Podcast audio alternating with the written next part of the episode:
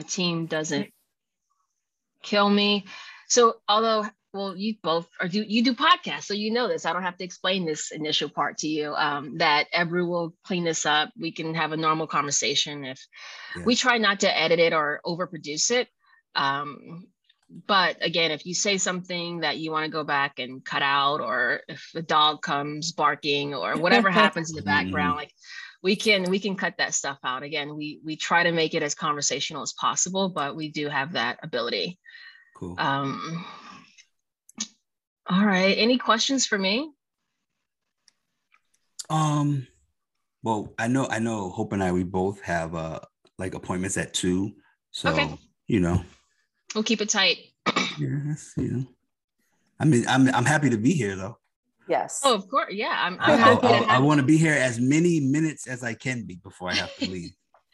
no, I get it. I get it. That's a good reminder actually for me. So um so let's jump right in then because you know having two people sometimes it does take a bit longer.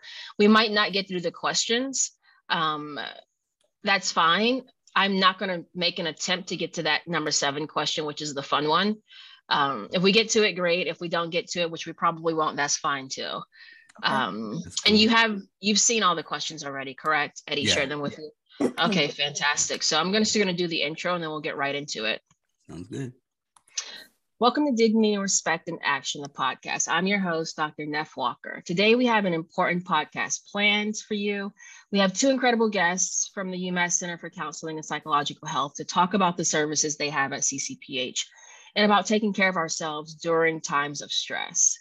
A big welcome to psychiatric social worker Christian Smith and W.E.B. Du Bois Diversity Fellow Hope Evelyn. How are you two?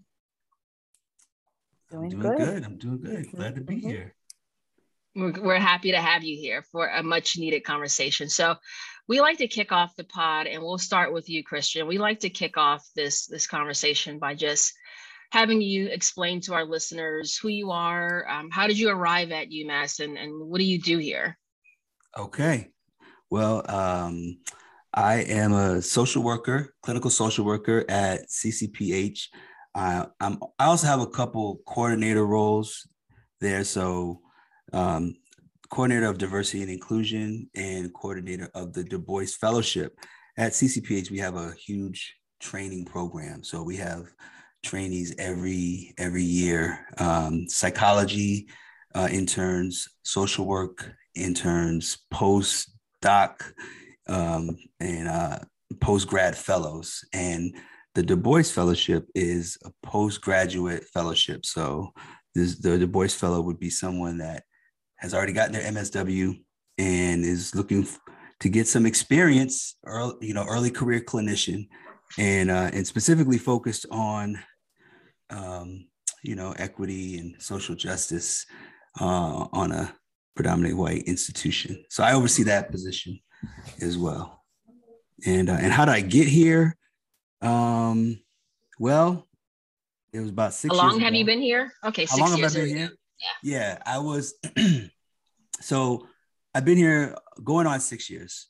Mm-hmm. I say six years ago because it was in the fall of 2015 when I got an email from someone. I was doing private practice uh, in you know Springfield Chicopee area, and I got an email from someone in HR at uh, UHS and was like, would you like to do some per diem work um, at UMass? And so I, I, looked, you know, looked further into it, and and that's how I got here. I got recruited here. I wasn't even looking at UMass, even though I, am a graduate of UMass uh, mm-hmm. undergrad. I graduated in '98 as a sociology major, but um, but yeah, I just kind of stumbled upon uh, UMass as far as the counseling center, and um, got recruited, and then I really liked it.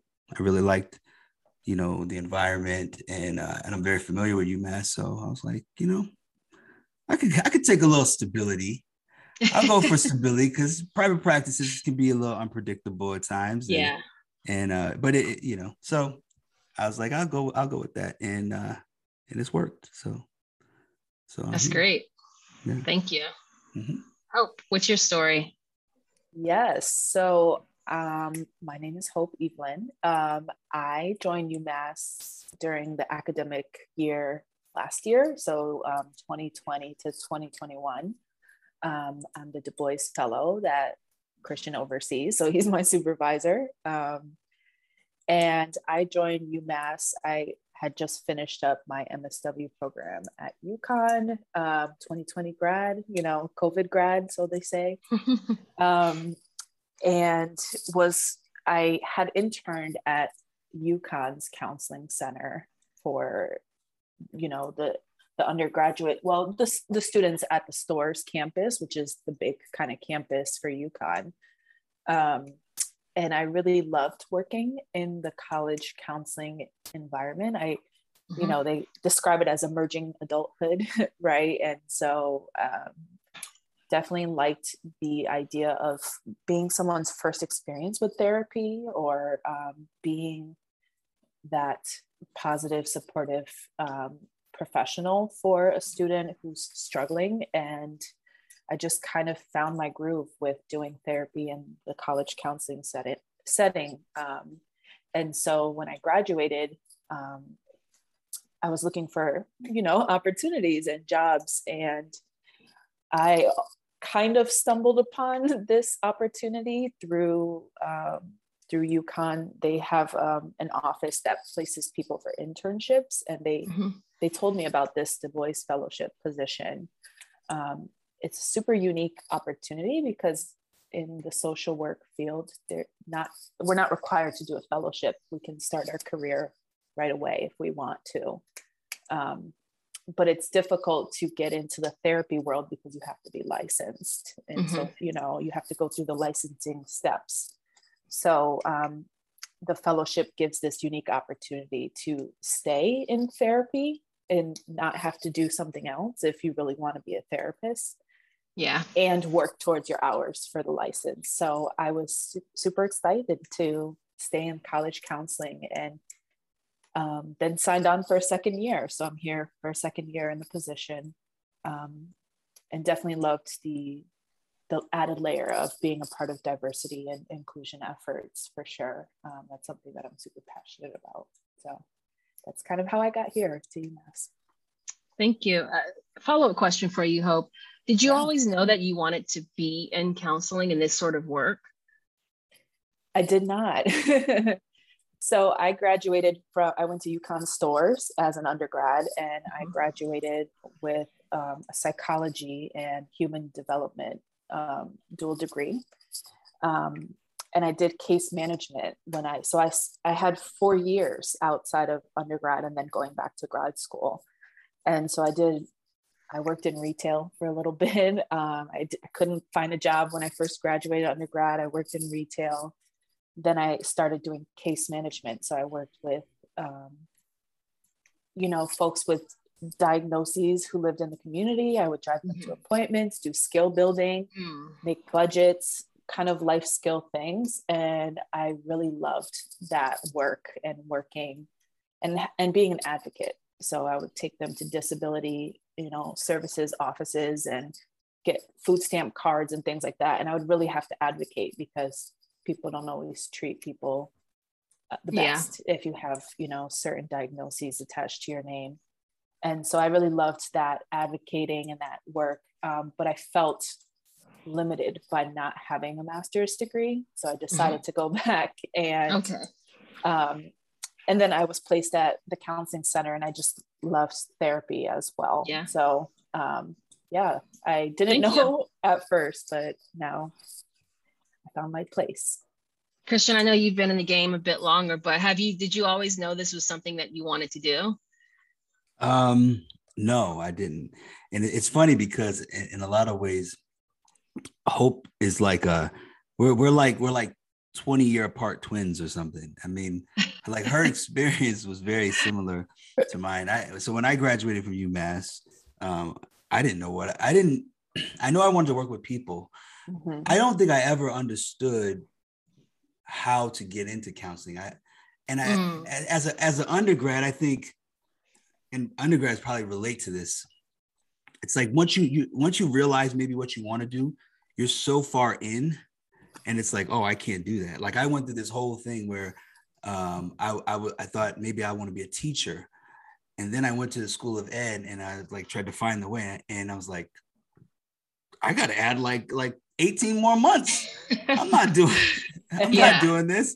You know, so I, I I just didn't know. I just thought you had to be like a PhD um, yeah. to do counseling, and it wasn't until I got out and did social work and did casework similar to, to what Hope, but I was working with kids. Um, and uh, you know, my director was like, you need to go get an MSW. Like that's a golden fleece. You could do so much stuff with an MSW. Mm-hmm. And um, and he was he was right. He was right. Counseling is definitely one of the things that you can do with it. So I didn't I didn't I didn't know that this is what I would do or could do, but this is the perfect job for me. Yeah. So. Thank you for that. I always I always love to hear how people got to where they are.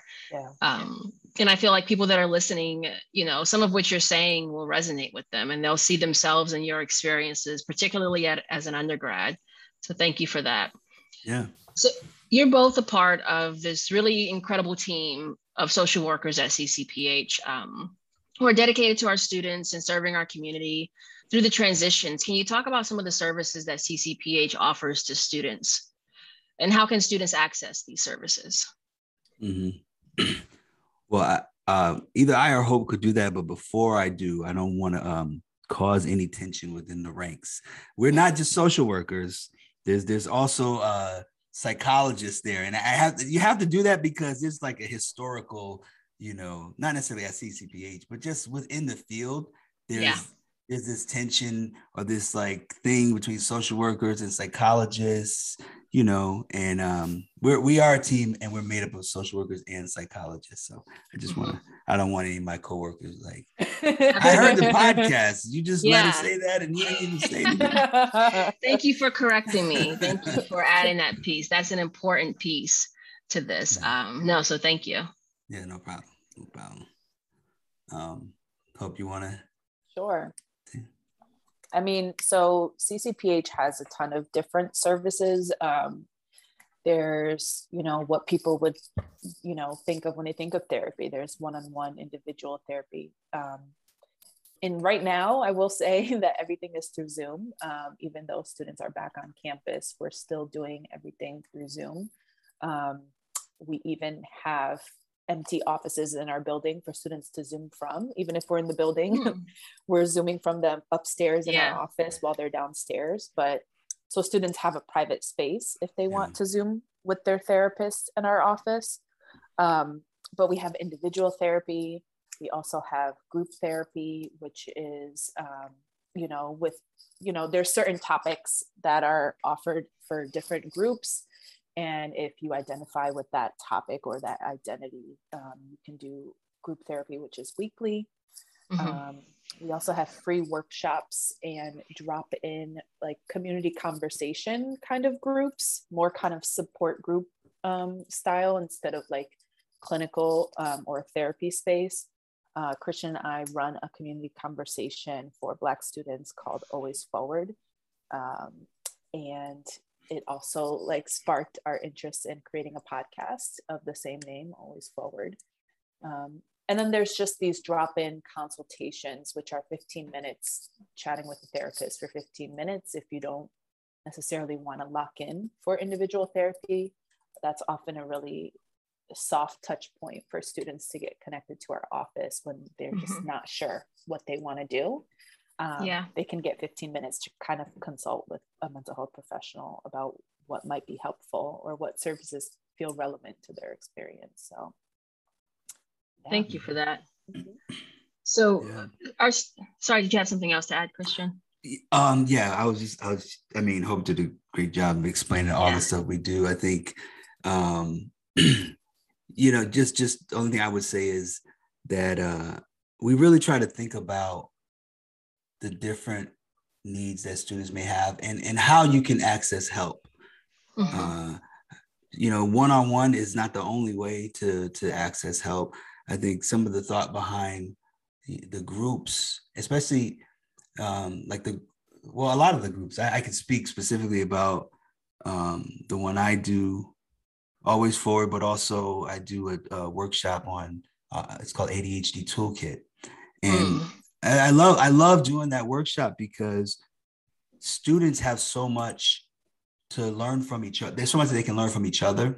Yeah. Uh, and so that happens there. It also provides community and a space, you know, to be able to identify with someone, especially with something like ADHD, where a lot of people will a lot of people will say like it's not a real thing or mm-hmm. you know or you just need to dot dot dot you know um, you're just being lazy or whatever. And and and students hear those messages and they ha- it really creates such a negative you know negative impact has a negative impact on their self-esteem. And so when they yeah. can go and hear other people talking about the same things and realize it's not just me that's that i'm not the only one that has had and, and this is actually a thing you know that that we could get people together and multiple people have had this experience this is actually this is real this yeah, is something that yeah. i'm dealing with uh, and it's so empowering and i think that's you know that i like that kind of stuff can't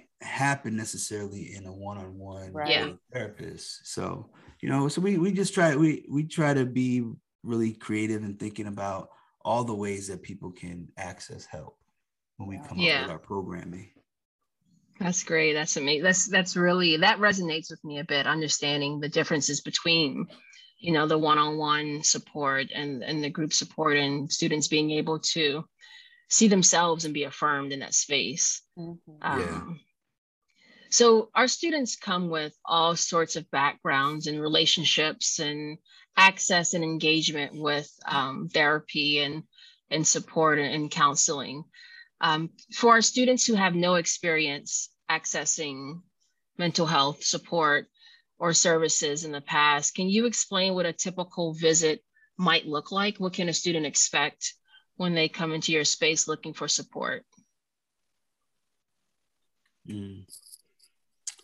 Um, I mean, I think they can expect to encounter a, a really attentive um, human being who wants to who wants to learn about them you know mm-hmm. and and and and be helpful to them who wants to create a space for them um, i mean i've worked different places and uh, in, in, as a counselor and i have to say this is probably the the the, the greatest collection of like skilled talented uh therapists like i learned so much from from other people here um i've learned so much so it, i can i can honestly say like you know not not like you have to find the right person for you yeah yeah but i think we have the right person for for everyone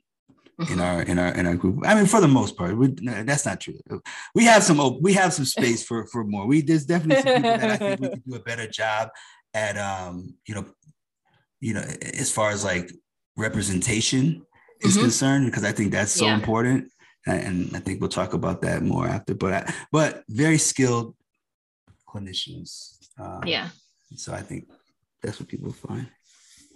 Absolutely in terms of how to get connected and kind of what that first appointment looks like, CCPH started a same day appointment um, mm-hmm. style around the time I started actually last year. Um, so, for the most part, students can call first thing in the morning and to ask, you know, what appointments are available to get connected. And they'll be given a list of openings. So okay. you're you're really getting connected the same day that you call, um, so that there's that con you know that quick um, getting connected kind of element rather than you know releasing all the availability and yeah being scheduled three weeks four weeks out and maybe whatever you were looking for support for isn't even a factor by the time yeah. you actually have mm. that appointment so that's kind of the style and the approach. Okay. Right now, um, same day, the appointment, that first appointment is very much consultation style.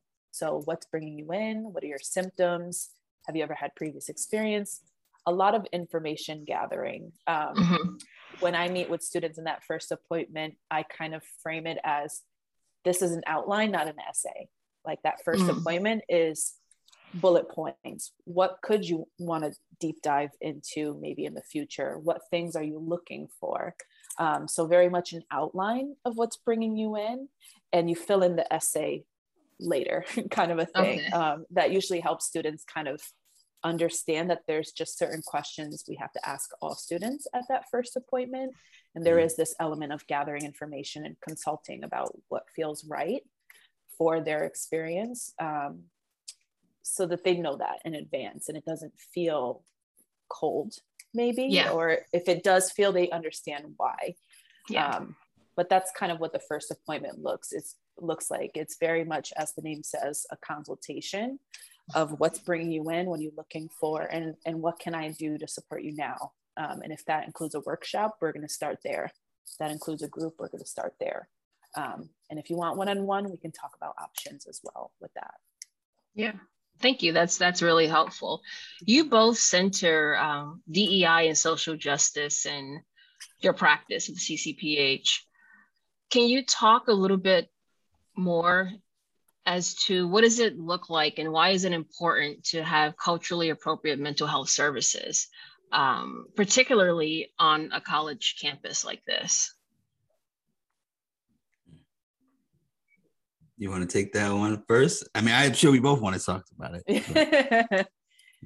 um, I could go, or whatever. Yeah, I, I think what I guess I'll start off. I mean, for sure, I think Christian and I both can agree that you know being on a predominantly white campus can make things difficult right there could mm-hmm. be different challenges for different folks with different experiences and identities um, and so our role or at least how i see my role i won't speak for christian i'm sure he'll say what he, he feels but you know any chance to improve that is what i will invest in um, yeah. any chance to um, create more equity or you know to to create more access um, to, especially to mental health services when there is often such a big stigma in you know you know students who identify under this bipoc umbrella or some kind of marginalized identity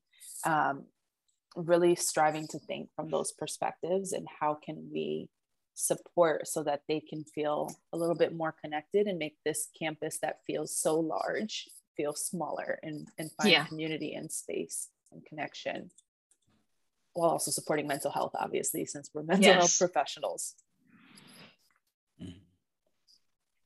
yeah what's your thoughts christian? Well I, I, I was really intrigued by this question mm-hmm. because um culturally appropriate mental health services it just it, it it sort of names it addresses something that's not often named. And and and that is that you have to have something like this because what's mainly offered is just not for everybody. Yeah. It's on it's it's only for a certain demographic. And it, it may it makes me think of of like what's mainly offered in society and how how invalidating that feels for for someone like me. So like yeah uh for example supercuts is like a, a barbershop for for everybody yeah but if i go to supercuts i'm gonna get super cut I'm gonna get messed up. I can't go there. They're not gonna cut my hair right. They're gonna have me coming out of here looking crazy. You're not gonna it's have not, the haircut you have now. That's for I'm sure. definitely not gonna have this haircut. Yeah. They're not. It's not. It's not for everybody. Yeah. And so, uh, you got. But but but but that's just a haircut. We're talking about mental health. You have to have something for for every person if you truly care about people and their and their health, you have mm-hmm. to have stuff that that treats them, that yeah. that's that sees them, because that's the problem. Supercuts doesn't see me. You know, yeah. like if I go somewhere, it's like that. You go a lot of places. There's certain foods that you might eat, But if, if I'm if I'm you know I don't know in Keene, New Hampshire because I was there recently. If I'm there and I'm going and my daughter needs some some some uh, stuff for her hair or whatever, um, the CVS is not going to have it. They're not good because because that's not who is is is there, or that's not who they see there. Mm-hmm. They, they may be there, but you they don't see you there. Yeah, you know, you got to go where you're seen, and mm-hmm. that's why it's important to have mental health services that basically see people and yeah. see that there there there are differences and we're not we're not all dealing with the same things and there are different approaches that you need to take for different people mm-hmm. and so that's i think that's really what we're you know what we're trying to where we're trying to do um, uh, with the work that we're doing so that so that people are really getting the help that they need and not and not trying and not white knuckling it, trying to get through without real support. Because the other side to it is for a, a black student, there are triggers everywhere at, at a predominantly white institute. There's so there is so much stuff there um, that really is just not. It's not only that it's not for you, but it actually it poses obstacles for you. It makes it harder for you. Yeah. And and so you definitely need support if you're going to navigate navigate that. As you said that christian i was thinking of when i first moved here from florida. Um, mm-hmm. i was looking for somewhere to get my hair done. This is before i had my hair locked. So it was less obvious to people perhaps that i couldn't go to the mall. And they suggested i go to the the hampshire mall and I was like, yeah, that's not going to work for me. I'm sorry. I appreciate the support. I, I see what you're trying to do. That's not going to work for me. Right. So I ended up having to go to Springfield yep. to find, you know, someone who could do my hair in a way that I trusted that they were going to take the care that my hair needed. Right? right. That they had experience doing hair like mine and that they would give it the same, uh, you know, love and treatment right um, that was specific to my hair type, right? And you know, that's what I'm mm-hmm. hearing with you right now with how you're explaining this. And I think that analogy resonates with me so well. Mm-hmm. Um, so I appreciate that. Mm-hmm. Yeah, got it. So I, you know, I'm thinking about what you're saying, and I'm thinking about what we've seen on our college campus this semester, right? And there's no way we can talk about this topic without right. um, not discussing um, the relevance of it on our college campus right now, dealing with things like, you know, the anti Black racist email that was sent. Mm-hmm. And I just wonder, what does it look like? And this, I'm, I'm throwing you all like, this is completely not on the list of questions. So just bear with me for a minute. Um, it's all right. It's all right. But what does it look like for a college campus to develop mental health services that can speak to the people that are here, right? Like, what does it look like for a university to be able to provide holistic mental health services for the diversity that we want? Like, we want diversity. We want people from all parts of the world, all cultures, races, right. ethnicities, gender identities, on and on and on. That's what we want because we understand the value in that. Right. But oftentimes, most times, institutions aren't prepared for that um, especially when there's moments of cultural crises right? And um, i don't know i just i think about that often in my work. I think about what does it look like for a college campus to actually be inclusive to all people? Um, and i just wondered if this is something that you all have talked about or if you have these ideal um, you know idealized views of what it could be if we were to actually meet the needs of all the people that are on our campus. Yeah. Yeah. Yeah, I don't know. We, we we we may have talked about this. I don't know, maybe once or twice, something like that. Moments before joining this podcast. yeah, yeah.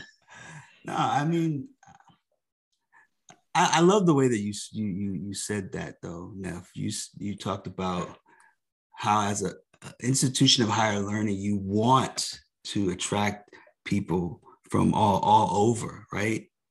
And there's a there's an amazing wealth of of of wisdom and knowledge and and just experience when you have cult, people from different cultures come in together.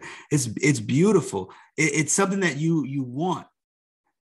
And and and so it's like when you want something, you have to know how to take care of it. If it's very valuable, you have to know how to take care of it. Yeah. But it's like you, when I was a kid, if if I wanted the expensive whatever, sneakers or a bike or whatever, and like a bike. And my mom came home and she saw it like off the kickstand, just down on the ground in, in the driveway. She'd be like, "What are you doing? Don't you like? I thought you know how much I paid for this bike. You're just gonna leave it on the ground like that?" Yeah. If you want if you want something of value, which I think institutions do, mm-hmm. you gotta you gotta make a commitment to taking care of it though, and, right. and, and you know, and, and maintaining it and, and cultivating it. And and so I think a lot of this is for me, it's it's it's representation. Yeah.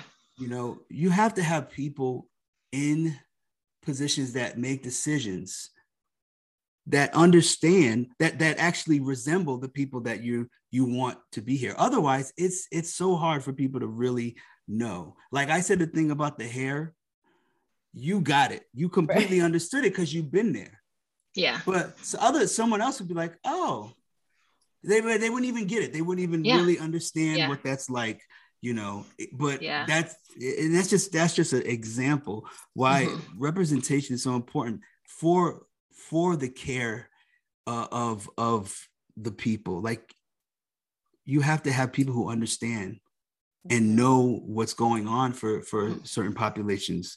Um, otherwise, there's just a lot of misses and and uh, blind spots and you know, yeah, yeah, it just, it just a lot, a lot of it just perpetuates a cycle. Yeah, because no, it does.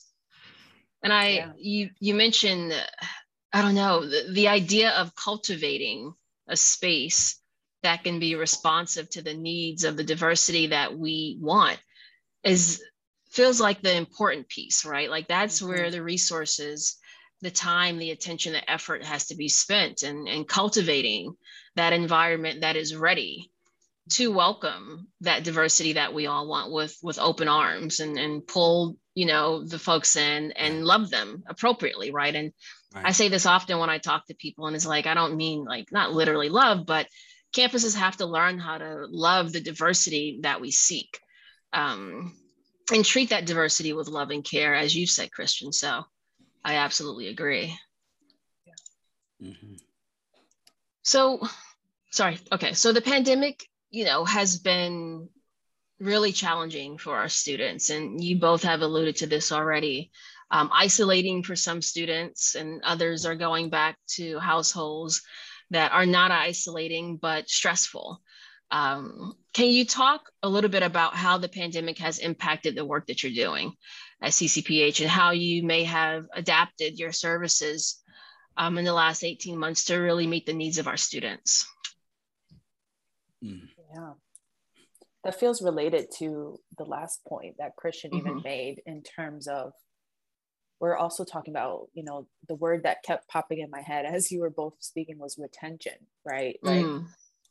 you can recruit, but how do you maintain and retain the folks mm-hmm, mm-hmm. Um, when they get there? Right? right? How do you make how do you ensure that they feel supported and loved, as you said, um, so that they stay and so that that diversity continues and you can mm. you can um, really create change um, and i think that to some extent the same can be said with mental health services right mm. how do we retain wellness or mental health right how do we continue to support people in the way as things change right how do we how do we you know continue to create access to mental health support and services.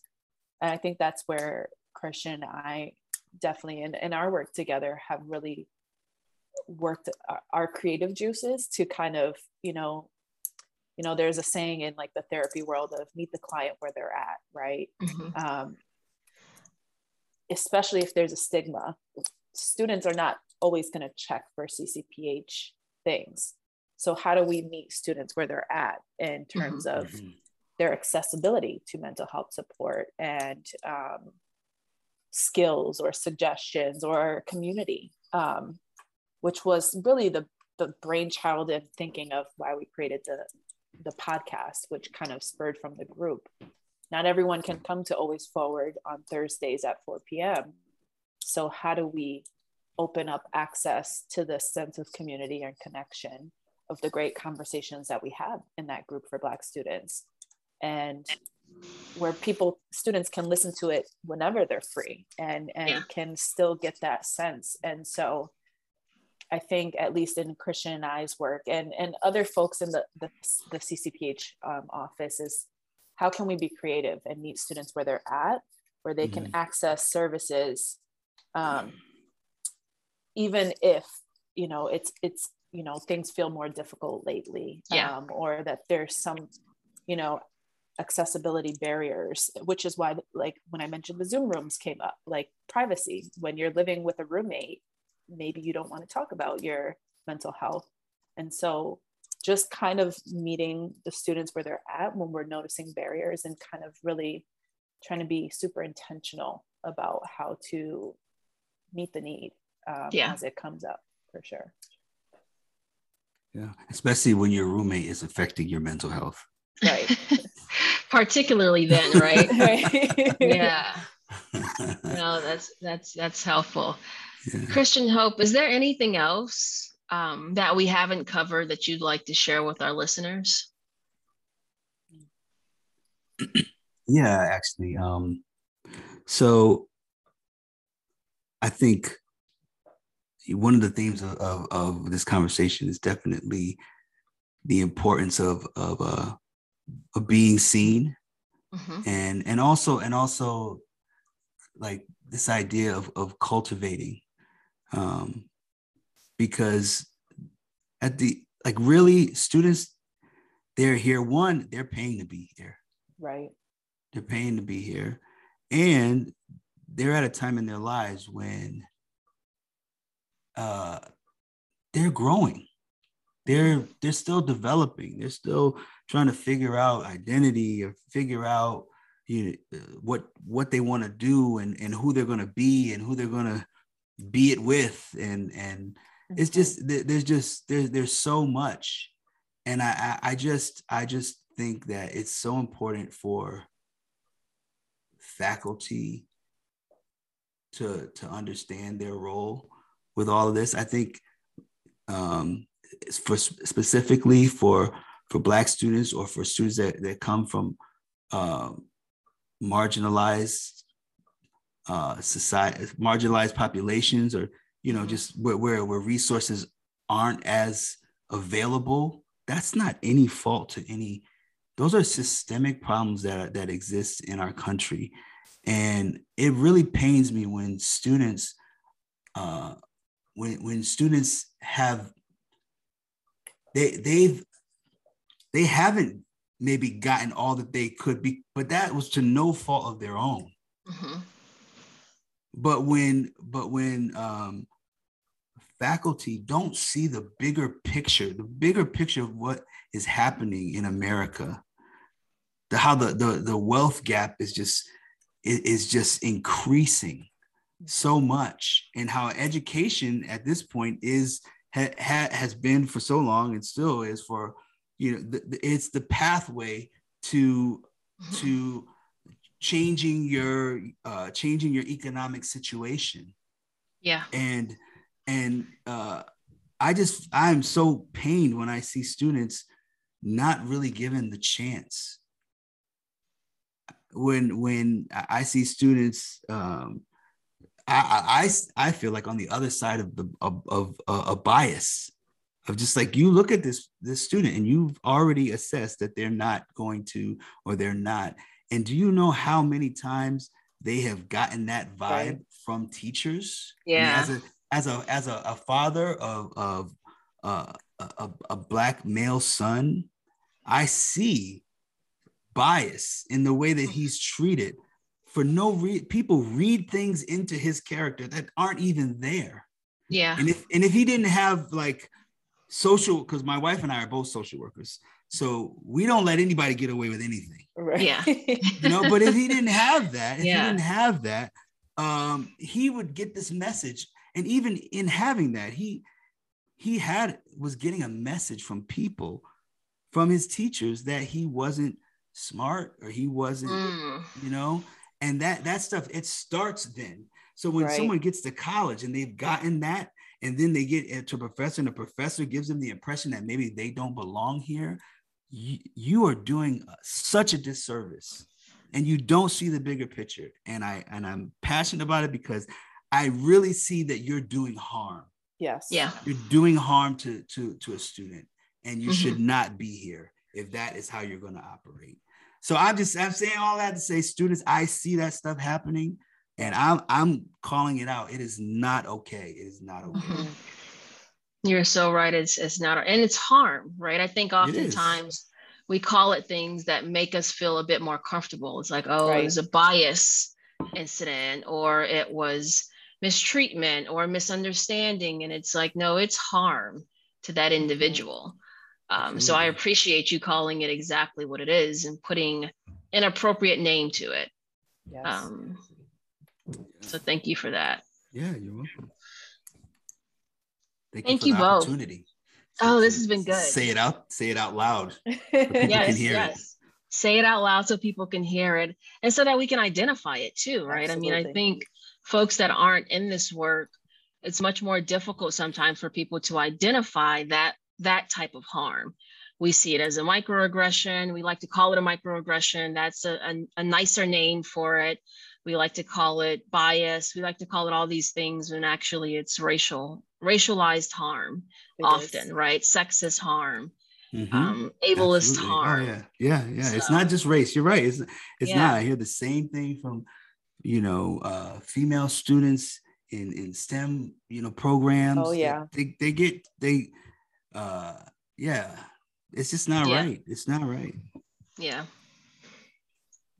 Thank you both. So much. Um, the work that you're doing, the podcast that I didn't know about until today when I saw Christian's fancy microphone. I was like, wait, wait, wait a minute. That looks like a podcast microphone. Um, I, I can't wait to get into that and listen to it. Um, we'll amplify that because it's important for our students to, to hear the narratives and the stories and the work that's being done on our own campus, right? There's so many podcasts that you can get lost in in yeah. this day and age, but to hear and podcast that you might resonate with because mm-hmm. it's happening right here in your community, I think that that's powerful. So mm-hmm. thank you both for all the, the amazing work that you're doing. We appreciate you. We, we need you. We need you and we appreciate you. Thank you. Thank you. Thank you. Absolutely. Um, so remember, you can reach out to CCPH for support by calling them at 413 545 2337 if you're experiencing a mental health emergency please call 911 or crisis services at 413-586-5555. And thanks to our listeners for tuning in today to Dignity, Respect, and Action. If you've enjoyed the podcast, make sure you hit the subscribe button. Um, I am your host, Nef Walker. We'll talk to you next time. Thank you both. This is good. Thank you. Thank you. Yeah. I, I appreciate the the honesty, right? I mean, this is what we're trying to get out of this podcast. Let me stop so everyone doesn't have to